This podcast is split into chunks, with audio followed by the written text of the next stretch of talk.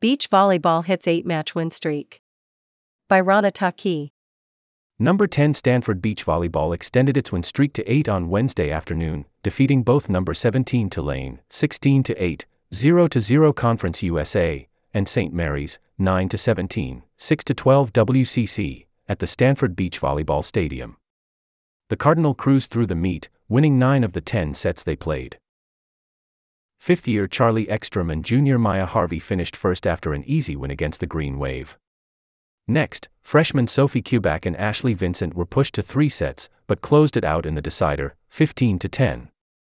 Juniors Alani Hodel and senior Maddie Kriz finished third, cruising to an easy win, 21 to 16, 22 to 20. The Cardinal defeated the Green Wave 4 to 1, with their only loss coming from freshman Line Anderson and sophomore Taylor Wilson in the 4 slot.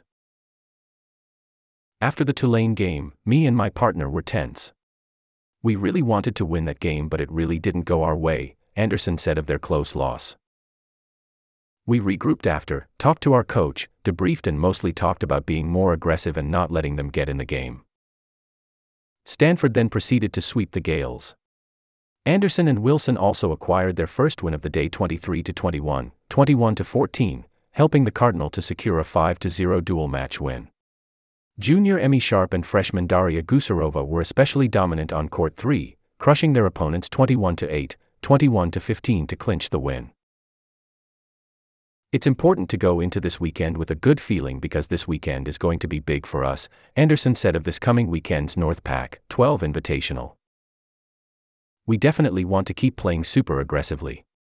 We can't make as many of our own mistakes and definitely not give them easy points. Stanford will stay at home for the Invitational on Friday and Saturday.